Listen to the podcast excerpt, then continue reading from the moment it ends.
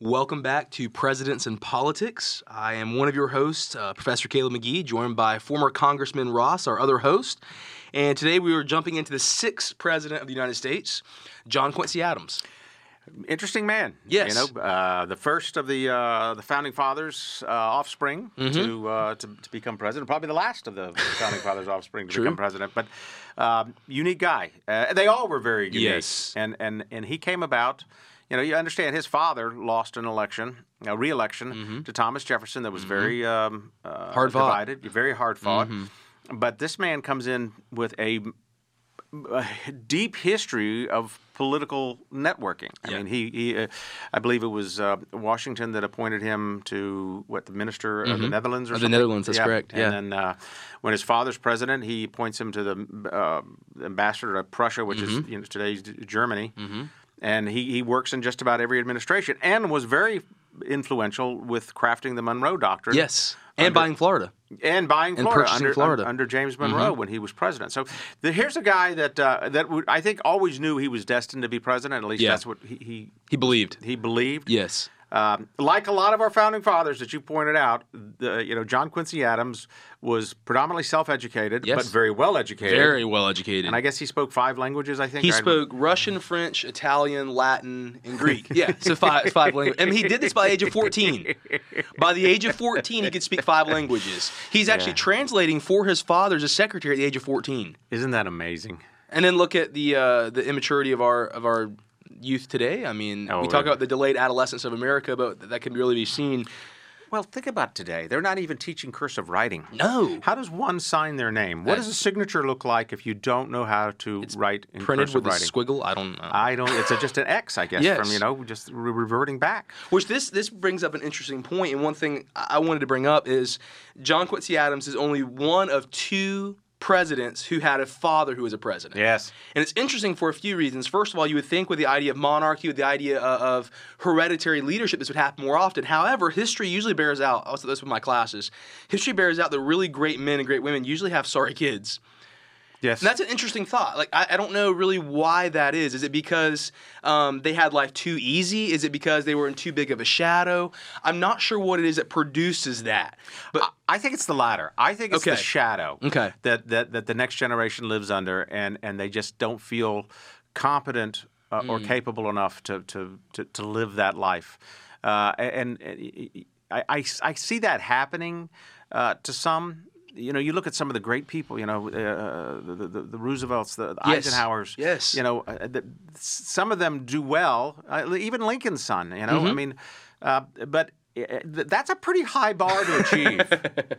I mean, the odds of, of being president are incredibly, Yes. you know, difficult. And then to be the son of a president who becomes president is even, you know, more remote in terms of, of, of the chances. And it has happened in the United States twice, Mm-hmm. of course, with, with John Adams and um, his son, and then George Bush and his son. Mm-hmm. But uh, both named after their father. It's an interesting yes. coincidence, by the way. Um, Yes. The only times it's happened, they, they were namesake carriers. One of the things I thought about is the idea of being intentional with, with, with parenting. And one of the things that John Adams Sr. did with John Quincy Adams was he made him part of his, his uh, campaign and part of his work early on. Yes. In fact, at the age of 10, John Adams Sr. takes John Quincy Adams to France Yes. with him. Yeah. Um, it's one of the places he learns French very early on, and it was a very arduous journey. Uh, the ship was actually struck by lightning. yeah, I don't know if you read this or not I, the I way. read that in the uh, David McCullough book of Yes, uh, John Adams. yeah. He talks about that. The yeah. ship is struck by lightning. Four crew members are killed. It's attacked by a British ship. They get stuck in like a, a hurricane, and all these kind of hardships. Welcome to politics, yeah, right. You're gonna love it. exactly. It's great. It's an easy road, isn't it? Um, but it kind of is like these hardships that kind of crafts him. And John Adams Sr. speaking about this made this statement: "I wanted to give the boy international experience and provide a second generation of enlightened leadership in the U.S." Wow.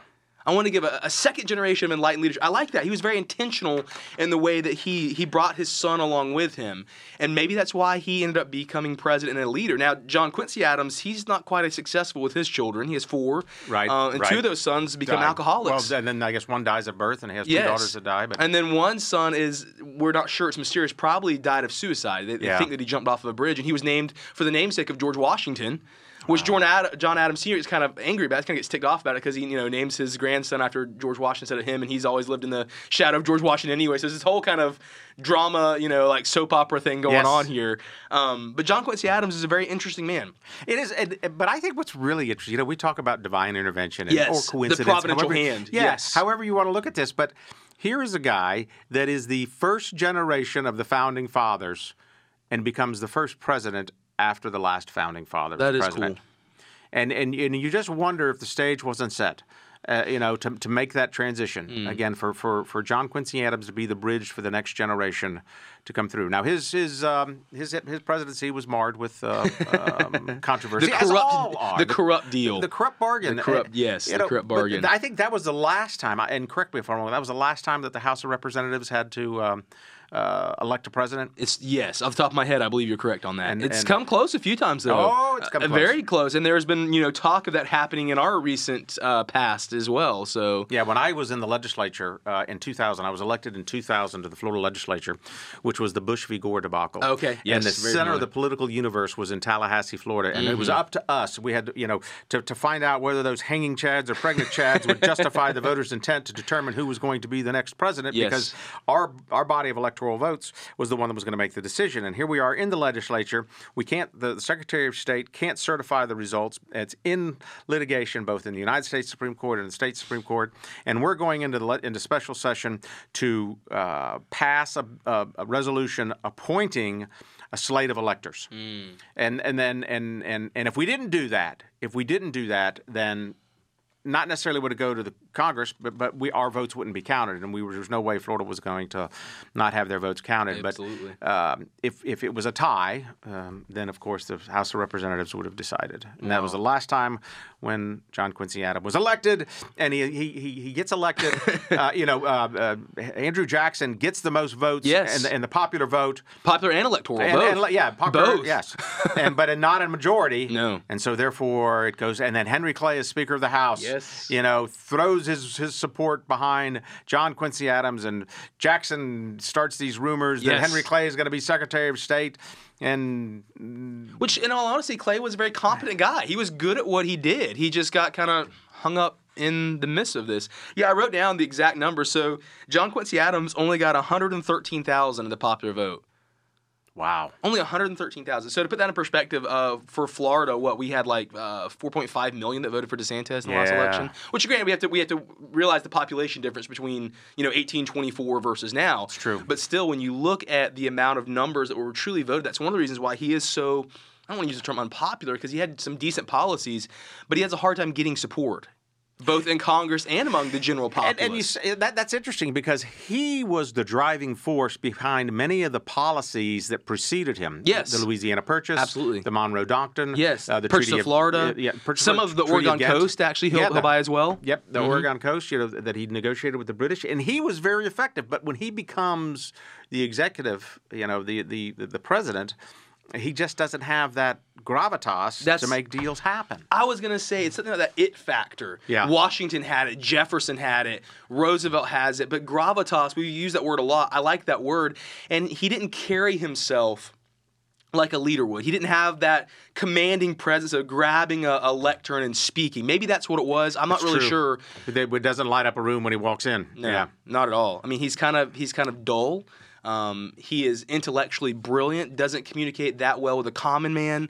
He's not a Washington. He's not going to grab the attention of the people. But they say he was one of the most fittest presidents. Yeah. I understand that he would walk over three miles a day, Yes, and during his correct. presidency would swim in the Potomac, Yes. which is amazing to me. Yes. uh, that you anybody would swim in the Potomac.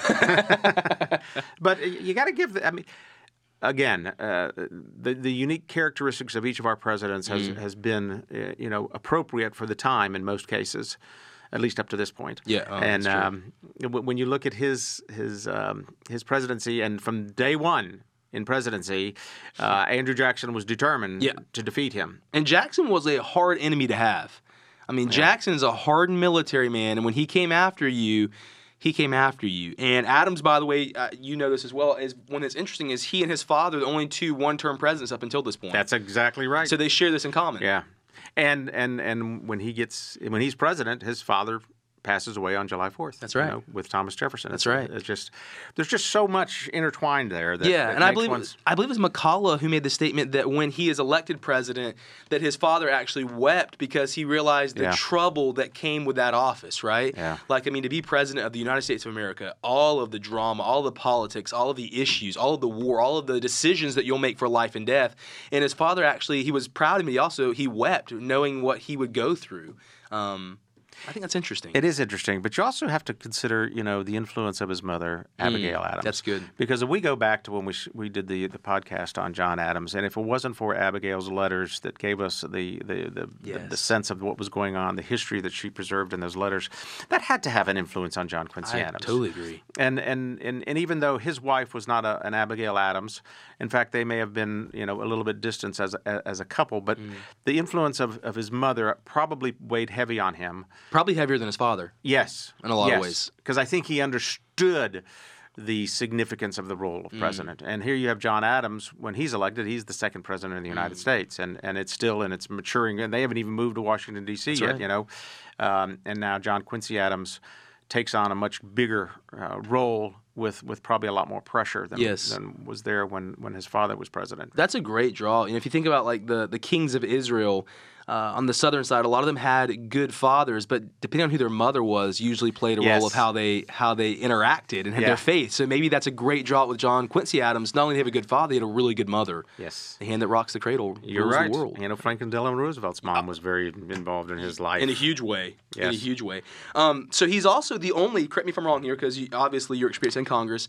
He's the only president who does not get reelected as a president, and then goes back to House Representatives and serves in Congress, and will do that until he's what 81. He'll Yeah. die on the floor. Yeah. He'll literally have a stroke while he's on the floor in Congress. And you know, I when I was in Congress, we would, of course, my staff would take uh, any visitors that came to visit us uh, a tour of the Capitol. Okay. And you you go into what is now called Statuary Hall, which is the old House Chamber, Mm-hmm. and they have a, uh, a stone or a, a, a granite where his where his desk was placed. Wow. And they do this. The, the acoustics back then were so good Mm-hmm. that that John Adams, uh, John Quincy Adams, would feign uh, napping at his desk. I read this. And and and with his with his with his head down, and the acoustics were so good he could hear what other people were talking about. Yes. And learn what their strategies were in debates and things of that Yes. nature. It's it's fascinating. And and in fact, that's what they do when they go into the Capitol. They'll stand on one side of Statuary Hall and have the group stand on the other side, and they'll whisper, and you can actually hear it. You can you can experience the the phenomenal acoustics that were there. But then also uh, back then, the speaker's uh, office was off to the back. And that's where they took John Quincy Adams when he had his stroke and, and then subsequently passed away. But that is amazing when you figure here you are, you've been president for four years, you've lost re-election, go home, you know, and, and write your memoirs and leave us mm-hmm. alone. No, I'm mm-hmm. coming back to Congress, and for 18 years I'm going to haunt you Yes. in Congress because this is the way this nation needs to be run. That to me is the passion of a leader who believes in the in the divine design, if you will, to borrow yes. Dr. Ingalls' uh, uh, phrase of the United States. That we had to have leaders that knew and were committed to give the rest of their life to making sure this country, which was still in its infancy, was in the direction that was intended by the founding fathers. and the humility to be able to step down from the executive office of president and then come back and work as, as a congressman. Like the, the humility I- that he I- had was huge. I agree. The responsibility that you have as president, and now here you are, one back of I don't know how many there were, a hundred and some back then. He's serving for what Massachusetts? I wanna say? Massachusetts, yeah. yeah, he served. And previously, he had served in the U.S. Senate. that is correct. He lost his first race for the United States Congress, Yes. and then the Massachusetts legislature appoints him to the U.S. Senate, where he serves for five years, I think Mm-hmm. until 1808 or, or something, uh, and and then and then leaves early. But Yes. uh, and he comes back to it. I mean. But, but his whole life was wrapped up. Yes, in, in, in the in public arena. service. Yes, that's yes. the way he saw it. Was public. He was called um, Old Man Eloquent. Yes. as he served because of the eloquence of his speech, which I find really interesting. And I would say, I would dare say that he had a greater impact in Congress than he did as president. I agree. If you look at what he was able to do in Congress, And he was a strong abolitionist. I'm glad that you brought that up. That was one of the areas I was going to go. Of course, the, the, the case of the Amistad, right? Yes. One of the most famous, famous areas where he, he does. And for those of you who are not familiar, the Amistad is a ship that Yep. kidnaps Africans because it's illegal to still sell with America at this point. Slavery isn't outlawed, but it has to be domestic slavery. It can't be slavery from Africa. Right. So the ship, the Amistad, kidnaps Africans and they take them down to Cuba, which I mean, you know, 60 miles off the Floridian coast. And they're trying to sell them in Havana. However, there's a mutiny, or really Right. just a rescue. I mean, we'll use the term rescue. It's not a mutiny. And these Africans, they they they break free. They kill the entire crew. They leave two alive. They want to bring them back to Africa. Right? It's like an action movie waiting to be written. Right. The two that help them sail bring them up to the New England coast. And they end up running ashore around, like, I believe it's Connecticut. I- Uh, um, yeah. And uh, there's a U.S. uh, schooner there. there. There's a naval vessel. They, they arrest him. They bring him in. And now it keeps getting pushed around. The Supreme Court has to decide what to do. This is what's amazing about the Supreme Court, yes, because of their decision in this case. Yes. I mean, here they are; these these African, uh, uh, soon-to-be slaves, if they stay in the United Yes. States, are, are are petitioning for their freedom Yes. because they're not uh, domestic, uh, you know, slaves at the time. No, they were kidnapped. They were kidnapped, and the Supreme Court comes back in their favor yes. with John Quincy Adams, As the lead litigator Yeah. in this. Which is an amazing legacy. to Yes, live. they did a movie of this uh, years ago, and I believe Anthony Hopkins Really? plays, yeah, John Quincy Adams, and it's a lot of his litigation style as he spoke in front of the Supreme Court for the Amistad. Um, you know, I, I, and you got to go back again to his father, who who was defended the uh, the British soldiers Mm-hmm. in the Boston massacre, much to the disappointment of a lot of the patriots who didn't want to see that happen. especially people like Patrick Henry, who were so radical. Yeah, and and why are you doing it? But but he did it for the preservation of, of, of the sanctity of the law. Yeah, they believe in the law above all else. Yes, the due process is Mm-hmm. foremost, and and and, and it and it passes through to the son, especially in this particular case, Mm-hmm. because he non, he understands. Yes, he is a staunch abolitionist, uh, as is Massachusetts. Massachusetts is a free Mm-hmm. That's right. Mm-hmm. state, but he, he, I think he sees this as probably one of the foremost. Uh, legacies that he can li- Yes. leave is, Yes. is, is, is to make sure that he does his part to remove slavery as a as a terrible stain on the history of Yes, America. Agreed. Yeah, and then 33 men, that's all that's left alive after the jailing and the mutinies and all this. 33 men are freed under John Quincy Adams and actually sent back to Sierra Leone, which is where they're from. And they go back. I mean, just an amazing, amazing story. And John Quincy Adams was one of the the, the key players um, that actually made that happen. Well, he was a fascinating uh, president. Again, you you wonder if he would have served because this is where partisan pol- he became very upset about partisan politics. Yes, he did. and he realized that that he had to spend his whole presidency defending his initial election. Yes. And, and and now we see that as a matter of course in all our presidential elections. Mm, yes. You know, once you're elected, by golly, you didn't get there right. In fact, in fact, I believe it was Andrew Jackson who asserted that the election was stolen. Mm-hmm. That's correct. You know that that, That kind of rings true of the Yeah. last several elections of And- and- on both sides of. So of- none of this is new, but how we handle it is what's really important. Yes. And and how we survive it. Yes. And and we were able to survive that, which worked out very well. Uh, if you if you're an Andrew Jackson fan, you know, but but it's all the course of history that we've that we, we need to learn and know about. Yes. Because again, as we've talked about every one of these presidents up to this point, and as we will hereafter, they are all full of fall, flaws, full of Absolutely. faults. They're not- mortals. Yes, they're like us Yes. you know and and but yet at times they rise to the occasion when we desperately need them and john quincy adams came about at the right time in the history of this nation Yes. again when you look back at his his significant involvement in so many areas of foreign policy Yes. it, it, it and, Yes. you know, and, and, and at a time when he was not only a, uh, uh, a, a, a fan of uh, George Washington, but he believed in the isolationism. That's right. he, and and in, you know, and then as time progressed, he realized, uh oh, you know, this may not work. This may not work. I wrote this quote down going off of that because I think he is the the bridge that kind of leads isolationism and goes to this the birth of globalism. Not really there yet, but he said this: America goes not abroad in search of monsters to destroy. She is the well wisher to the freedom of independence of all. That is a cool quote. We aren't going to conquer. We aren't going to look for monsters. We're just trying to make sure that everyone gets a fair shake at freedom. And Isn't that something? it is, and it, it, it redefines the way that maybe we view some of our international wars. It wasn't we were going to conquer; we were literally trying to bring freedom to areas. And and I think we've lost that sense of objectivity. Yes. I think that that we have spoiled our spoiled our own minds by Mm. waiting to be told how to think. And, and, and I think that, that that's that's a that's a sickness that we have to individually work on so that we can excel in our own individual process of thought. And, and and these guys, they, they, they, back then they they they were rugged, but they were again craving knowledge Mm. Yes. and, and, and pursued it, and because of that, their their ability to reason was phenomenal. yes. And, and and to do so in an objective fashion. And I like where you're going with it because I think in partisan politics, the way it is now, if you're on the far right or the far left, you're told to follow the party line and never give it a second thought. And that's not what these men believed in. These men believed in the fact of thinking independently for themselves and actually coming up with good critical thought process. And we need that again, and we don't have that right now. Um, another thing about the Amistad case that was really interesting is that Martin Van Buren, who's Yes. the president at the time, he wants to send all the slaves back to Cuba because he wants some political capital with Spain at the time. And John Quincy Adams is like, we're not going to do that. I don't really care about politics. We're going to do the right thing. And I like that about him. I would love to see that more often today. No, would not be the case. It's uh, it, it, it, it's it's the course that I think people want to see taken, but it's the course that is so hard to pursue because of the resistance and the internal fortitude that it takes. And I think one of the reasons too is because you can't uh, quantify those numbers for a, a campaign, right? You and I talked a lot about campaigning lately. And this idea of just saying, I'm going to stand for what's right, I'm going to do the right thing. How do you quantify that for a campaign? Like, it's not something that we use. Now everything's data, everything's laying things out. You know, well put there, because I think that that, that if you if you put your your campaign uh, at risk, if you put it on the line, if if you're willing to do that, no matter the result, you will have your opportunity to prevail on what you believe your principles have driven you to. I like that. And I think that's where John Quincy Adams lives his life because Yes. even though he lost his presidential run for reelection, Mm. he comes back to the House of Representatives and has even a more significant role Yes. in the development of this nation. And and I mean, there there's just positive lesson to be learned like from that. there.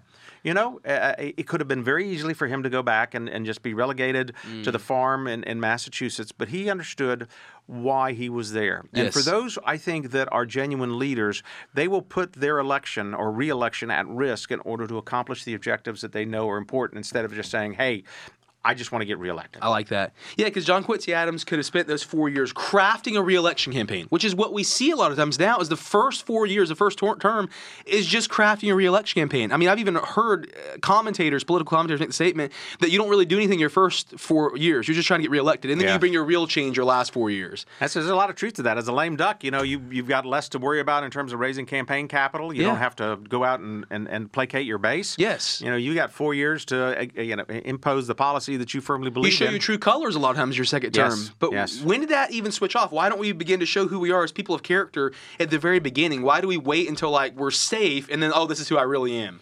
I think because so many are vested in, in, in that first election, Mm. and, and and I think that you know we see it happen in executive orders after a president is elected Hmm.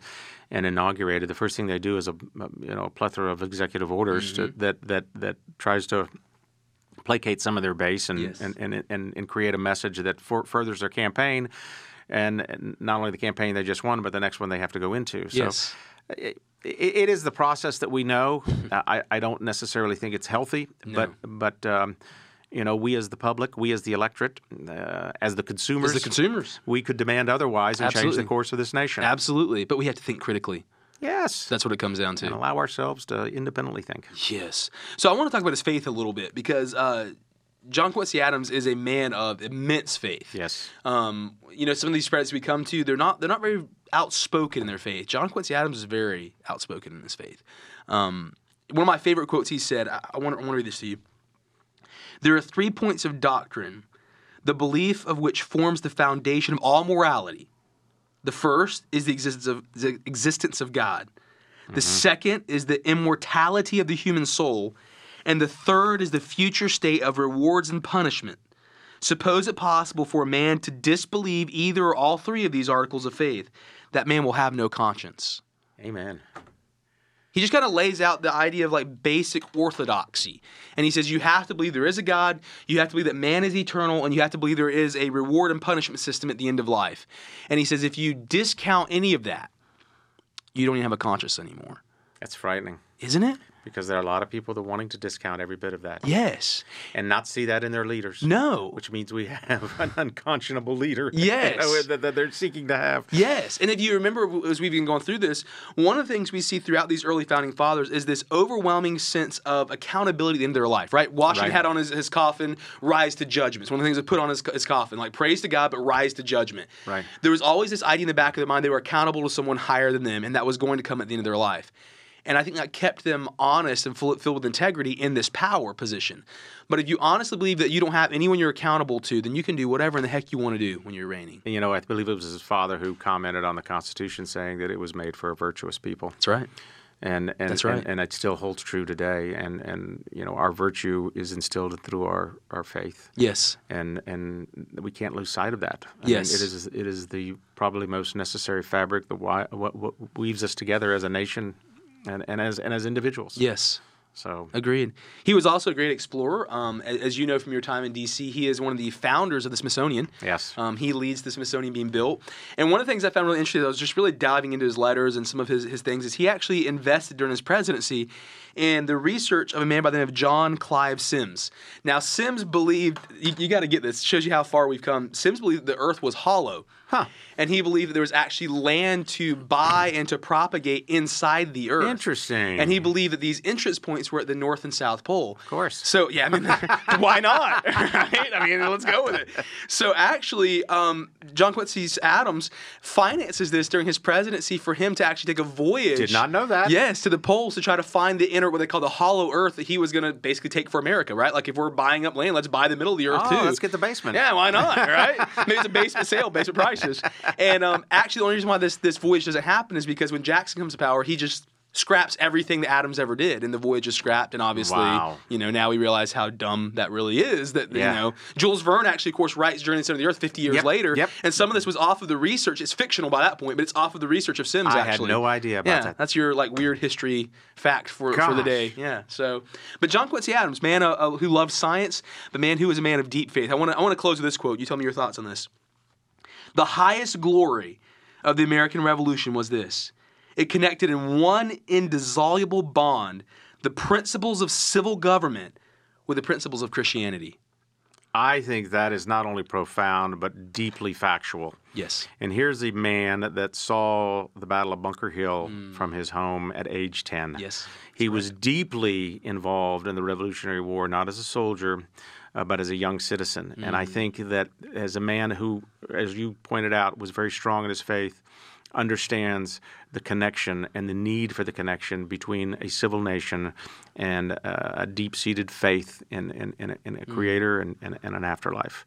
Um, as you pointed out, I think he got it very well. Yeah. And and again, and in order to balance, you know, the separation of church and state, he, he did an exceptional job Yes. in doing that. And I think probably because of his faith, because of his belief that all men were created equal and all men had a soul that would live on forever, I think it's one of the things that drove him so hard in his cause of abolitionism. He wanted Yes. to see people free. He wanted Yes. to see people who were created in the image of God have the ability to live free because he knew he'd spend eternity with them. That they- Amen to Their soul is immortal. And I think that's what led Well to his put. belief. Yeah. For sure. This has been John Quincy Adams. And next week, we actually Next will go week, yes, on Andrew Andrew Jackson. Jackson. Uh, man, what a what a hard man he was. what a military man. What a populist. What a populist. So looking forward to next week. Thank you. Thank you.